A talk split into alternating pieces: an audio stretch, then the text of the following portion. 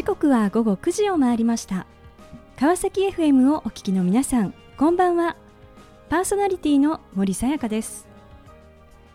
本日第99回目となります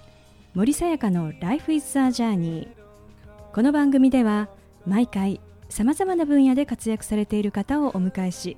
人生を振り返っていただきます。前回は柴田法務会計事務所行政書士柴田純一さんにご出演いただきました。60歳までサラリーマンとして勤め上げ10年かけて定年後の自分のありたい姿を準備し道を切り開いてこられた柴田先生。遺言相続のエキスパートとして最前線でご活躍されています。終わりよければすべてよしというメッセージをいただきました。今回も素敵なゲストをお迎えしお話を伺っていきたいと思います。この番組は e コマースの売上アップソリューションを世界に展開する株式会社エイジアの提供でお送りします。さあそれでは本日のゲストをご紹介いたしましょう。有限会社マグネットインダストリー代表取締役田中博和さんです。田中さんよろしくお願いいたします。よろしくお願いいたします。えー、さて田中さん、えー、マグネットインダストリーという会社、えー、どのようなお仕事をされていらっしゃるんでしょうか？あ、えー、うちの会社はですねあの工業デザインといいましてあの工業製品の、えー、デザインおよび設計ですかね。こういうのをまあメインにやっています。あの工業製品ですね。あの例えばどういったものをこう扱っていらっしゃるんでしょうか？えーまあ、例えば、えーまあ普段皆さんが使われているような、まあ、ところで言いますと分かりやすく言いますとカメラであるとかのテレビであるとか、はい。まあ、あの大きい、まあ、大きなもので言えばあの車であるとかそういう、まあ、あの工業的に作られている、まあ、製品ですかね。そういうものをデザインしていくのが、まあでえー、仕事です。じゃあ私たちのこう生活のこの身の回りにあるものをですね、えー、こういったものをこうデザインされていると、ね、いうことなんですね。はい。えー、さてあの田中さんあの田中宏和さんですね、はい、こう検索をすると、はい、ずらっとですね 同じ名前のかなりたくさん、はい、えー、おりまして、はい、ね、実はこの同姓同名の田中宏和運動とそうですね。いうことをされていると。はい。あの2002年、はい、3年ぐらいからですね、えー、あの最初はあの1人2人っていうところから始まってですね、はい、えー、今137人138人とかっていうぐらいの数にまでなりましてですね、えー、あの全国大会と称しまして、はい、あの全まあ、全国に田中宏和さんいらっしゃるものですから、はい、その方を一堂に、はい、えー、介して、えー、みんなで集まろうという会をしてたりですね、はい、えー、活動しています。そうみんな会うと田中さん田中さんということですよね田中宏和さん。そうです。基本的に全員同じ名前なので あの知らない方がその中に入ると、えーはい、ついその知っている田中宏和さんに向かって田中さんって声かけちゃうんですけど、はい、そうするとみんな振り向くことになるので、えー、もうあのお互いにびっくりするっていう。はい、で実はあの本も出版をされてまして、はい、でなんとあの帯にはあの糸井重里さんやリリー・フランキーさんの、はい、この言葉がですねそうですね。この帯書きをされていると。はい。あのー、まあ、一番最初の言い出しっぺの田中宏和さんっていうのがいらしてですね、はい。えーまあ、その方のお知り合いということでもあるんですけど、えーまあ、いろいろあの有名な著名な方も、えー、お知り合いでいらっしゃるようで、まあ、その、えー、方が、えー、いろいろ帯を書いてくれいただいたりとかしてます。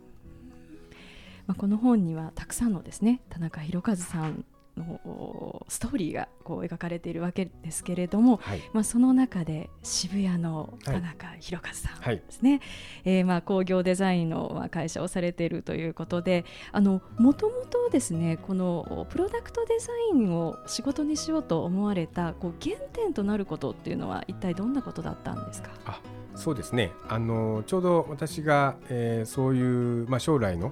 道を決めようと思った時期がえーまあ、日本的にはそのバブル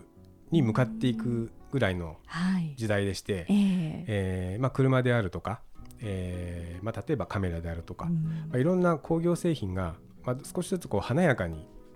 新しい技術とともに、えー、開発されるような時期で面白いものがたくさん生まれていったんですよね。はい、で身の回りにもそういう、えー、面白いグッズといいますか、はい、工業製品が少しずつこう現れるようになって、うん、あこういうものを作ることでなんか人のにこう幸せをとか、はい、えー、人の便利になるものをとか、えー、そういうことができるといいなという思いでですね、えー、工業製品をデザインすることをまず勉強して、うん、でそういう道に進めたらいいなっていうふうには思いましたね。その中で社会人となってこう最初に進まれた先というのは、はい、あえーまあ、会社なんですけど、はい、あの TOTO と言いまして、はい、はい、あの水回りの、まあ、総合メーカーなんですが、はい、ええ。ー、便器とかウォシュレットとか、まあ、有名なところはやっぱりウォシュレットですよね、はい、を作っている会社で、えー、デザインをしておりました。うんあのその中でこう一番こう自分のこう身になったなというふうに思うことってどんなことだったんですか？あそうですね、はい、あそういう意味では、えーまあ、学学校で、まあ、大学で、えー、勉強してきた、えー、こととは、はい、まあまあ、その延長ではあるんですけど、うん、実際その製品を作ることで、えー、もっとリアルリアルな、えー、えー、まあ、体験といいますか、はい、えー、難しさ工業製品を作る難しさみたいなものも、えー、感じましたし、まあえー、そういう意味ではデザインの勉強はもちろんさせていただきましたね。でもっと言うと、はい、そのなんて言うんでしょう、えー、メーカーである程度の規模のある会社なものですから、はい、その中ではその組織論といいますか、組織の中で仕事をすることの、はい、えー、意味というか、難しさみたいなものもすごく感じてはいましたね。なかなかその自分の作ったデザインが、はい、えー、組織の中で認められないとかで逆に認められるようにするにはどういう動きをしたらいいかとか、えー、まあベタに言ってしまうと根回しであるとか、はい、まずその誰かを説得するために、えー、必要な資料を作るとか、うん、なので実際はそのデザインそのものをしている時間より、えー、その説得材料といいますか、うん、資料作りをしている時間っていうのもかなり、はい、えー、多くてですね、うん、まあ、ただそれによっていろんな人にこう、まあ、デザインのその、うん、なかなかその評価しづらい感覚的な部分はあると思うんですけど、はい、その部分を、えー、なんていうんですかね理屈で分かってもらえるような資料を作ったりとか、うんはい、そういうような部分は非常に、まあ、今となっては勉強になったなというふうに思ってますね。あの逆にこう働いて、まあ、組織の中で働いてる中でこう苦しかったりですね難しさをこう感じたりした場面っていうのはどんなことだったんですか、うん、あの先ほどのその組織の話もあるんですけど、えーはい、やっぱりその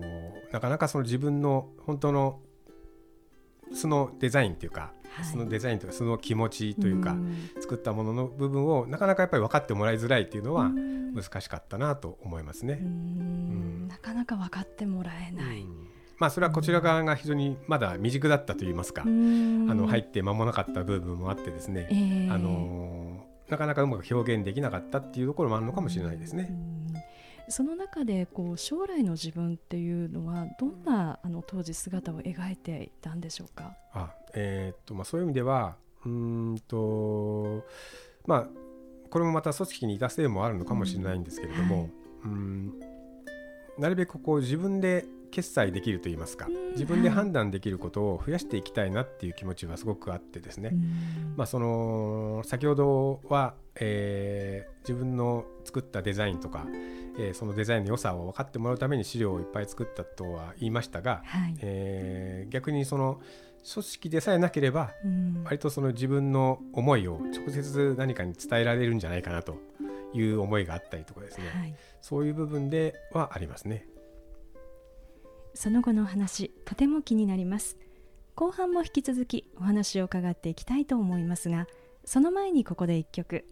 田中さんのリクエストソング心に残る1曲をお届けしましょう。それでは田中さん曲紹介をお願いいたします。えーと、あの先ほどもありましたがあの同姓同名の会っていうのをやってましてですねその中でちょうどあの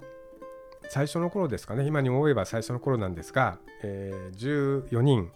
えー、人数が集まった頃にじゃあみんなで何かしたいねというところで、えー、みんなそれぞれあの特徴といいますか、えー、特技があるものですからその中ので作曲が得意な田中宏和さんがいて、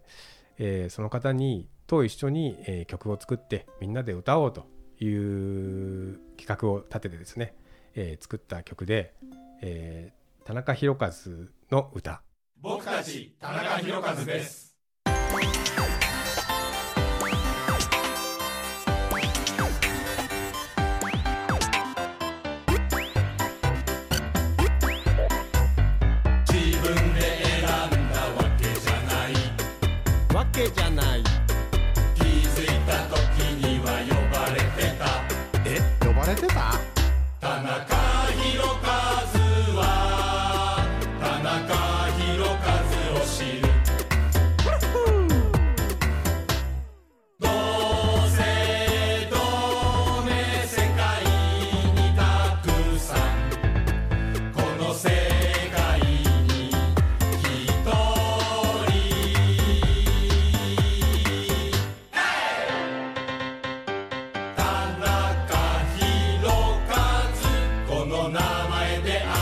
しょう自分が見つけたわけじゃないわけじゃない。同じ名の人呼んでいた。呼んでた呼んでた。田中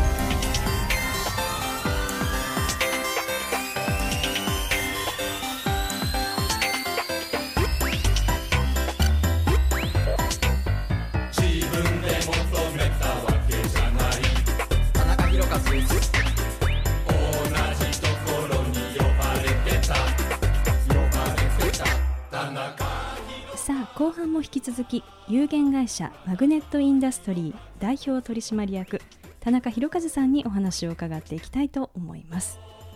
えーさてリクエストソングとしてまあ田中宏和さんの歌ということで選んでいただきました。であの前半はですね、まあ、TOTO 時代というところをお話をいただきましたけれども、あのプロダクトデザインのこう世界ですね、この一般的なこのキャリアの積み方というのは一体どういうものなんでしょうか？はいあのーそれはある意味、えー世代によってもちょっと違ってるのかなっていうのもあるんですが、はい、あの僕らの世代実はそのバブル入社と言われるような世代ですと、はい、もうほぼその学校、えーデザインを学んだ学校を卒業すると、はい、えー、だいたいメーカーに就職をするというのが、まあ、まあ王道といいますか一般的な、えーコースで、うん。まあ、その後はその独立をしたりとか、うん。えーそのまま会社でデザインを続けたいとかはい。っていうのはあるかと思いますが、うん。そういうふうな形でキャリアを積んでいくというのが一般的でしたね。うん。その中で田中さんはどのようなこうキャリアっていうのにあ進まれたんですか？えー、と私の場合はですね、はい。あのーすごくその会社に、ええ。えー憧れていてう、ん、あの会社の中で、はい、えーたくさんデザインをしていこうとええ。思って、まあえー就職入社したわけですが、はい、あのまあえーまあ、もちろん会社の中でのデザインの仕事、うん。まあすごく楽しくてですねはい、あの面白かったんですけどあの、まあ、先ほども言いましたがあの、まあ、組織の話であるとか、ええ。あとはその、えー会社組織なので転勤とかやっぱあるわけですよね。うんはい、でまあそのデザイン活動とはちょっと違っちゃうんですけど、うん。その転勤みたいな形でその自分の人生が誰かの手によって変えられていくと、うんちょっと大げさなんですけど、はいええ。まあ、そういう認識がすごくあってですね、うん。あのなるべく自分の住む場所であるとか、はい、そういうものは、えー自分で決めていきたいなという気持ちがすごく強かったのもあってですねやっぱりこのままこの組織の中で、はい、えー、仕事をしていくよりも、ええ、もっとその自分を生かせる環境っていうのはあるんじゃないかと、はい、それにその自分の、えー、生活する場所であるとかも、はい、自分に自由自分が自由に選べる、えー、やり方っていうのがあるんじゃないかなというのも思いですね、はい、えー、そこから、えー独えー、退職したというのがありました。まあ、自分が自由に選んだりこう判断できるというあのそういうこう立場にきたいと。いうですね。ですね。はい。うん、で進まれたのが、えー、デザイン事務所はい、そうですね。はい、あのやっぱり会社の中でデザインするっていうのは、はい、あのあるんですけど、してたのはあるんですけど、えー、まあその水回りの、えー、商品だけだったりとかしたので、もっと幅広くいろんなものをデザインして、はい、えー、知見を積みたいというか、経験を積んでいきたいっていうのがすごくあってですね、はい、まあ修行って言いますか、そんなイメージで、えーはい、あのデザイン事務所で働くことにしましたね。じゃそうするとこういろんなもの今まではこうちょっとこう専門的なものだったものがこういろんなものをこう手掛けるようになっていった。そうですね、うん、あの仕事としては、はい、あの今までになかったような、えー、えー、バリエーション豊かな商品のデザインをさせていただくっていうのはありました。あのそのような中でこうご自身の中で、まあ、独立っていうものを本気でこう意識し始めたそんなこう意識が芽生え始めたのっていうのはいつ頃だったんでしょうか？そうですね、はい、あのー仕事としてデザインをやると同時に、えー、あの個人的に、はい。えー、いろいろ、えー、仕事を、えー、発注していただく機会も少しずつ増えてきてですね、うん、それはその、えー、いくつか仕事を会社を、えー、転職とかしている中で前のお客さんだった方が、はい。えー、覚えていていただいて、うん、あの声かけていただいたりとかして、あのー、普通に会社員としてとかデザイン事務所で仕事をしているとはまた別に、はい、えー、個人での仕事も少しずつ、はい、えー、発生してきてて、うん、それを両立してはいたんですが、うん、だんだんやっぱりこう時間的な制約がなかなか難しくなってですね、えー、まあ、どっちかにしたい方がいいんじゃないかなというような時に、まあ、ちょっと先輩の、はい、えー、助けもあってですね、うん、えー、一つ、あのー、意を決してですね、はい、その自分の、えー、お客さんの仕事を、うん、えー、やっていくという選択をしたという時期はありました。でもやっぱりこう独立をしようとこう思いながらもでもなんかこう一方でこう踏みとどまる自分っていうのもこういた。そうですね。やっぱりその、うんデザインの仕事そのものは、えー、まあ、あのキャリアを積んできてはいるんですけど、はい、その例えばその仕事を、えー、どうやって取っていくのかとか、はい、じゃあその後その、まあ、それこそ具体的に言えば請求書をどうやって書くのかというようなことは全く誰も教えてくれないですし、はい、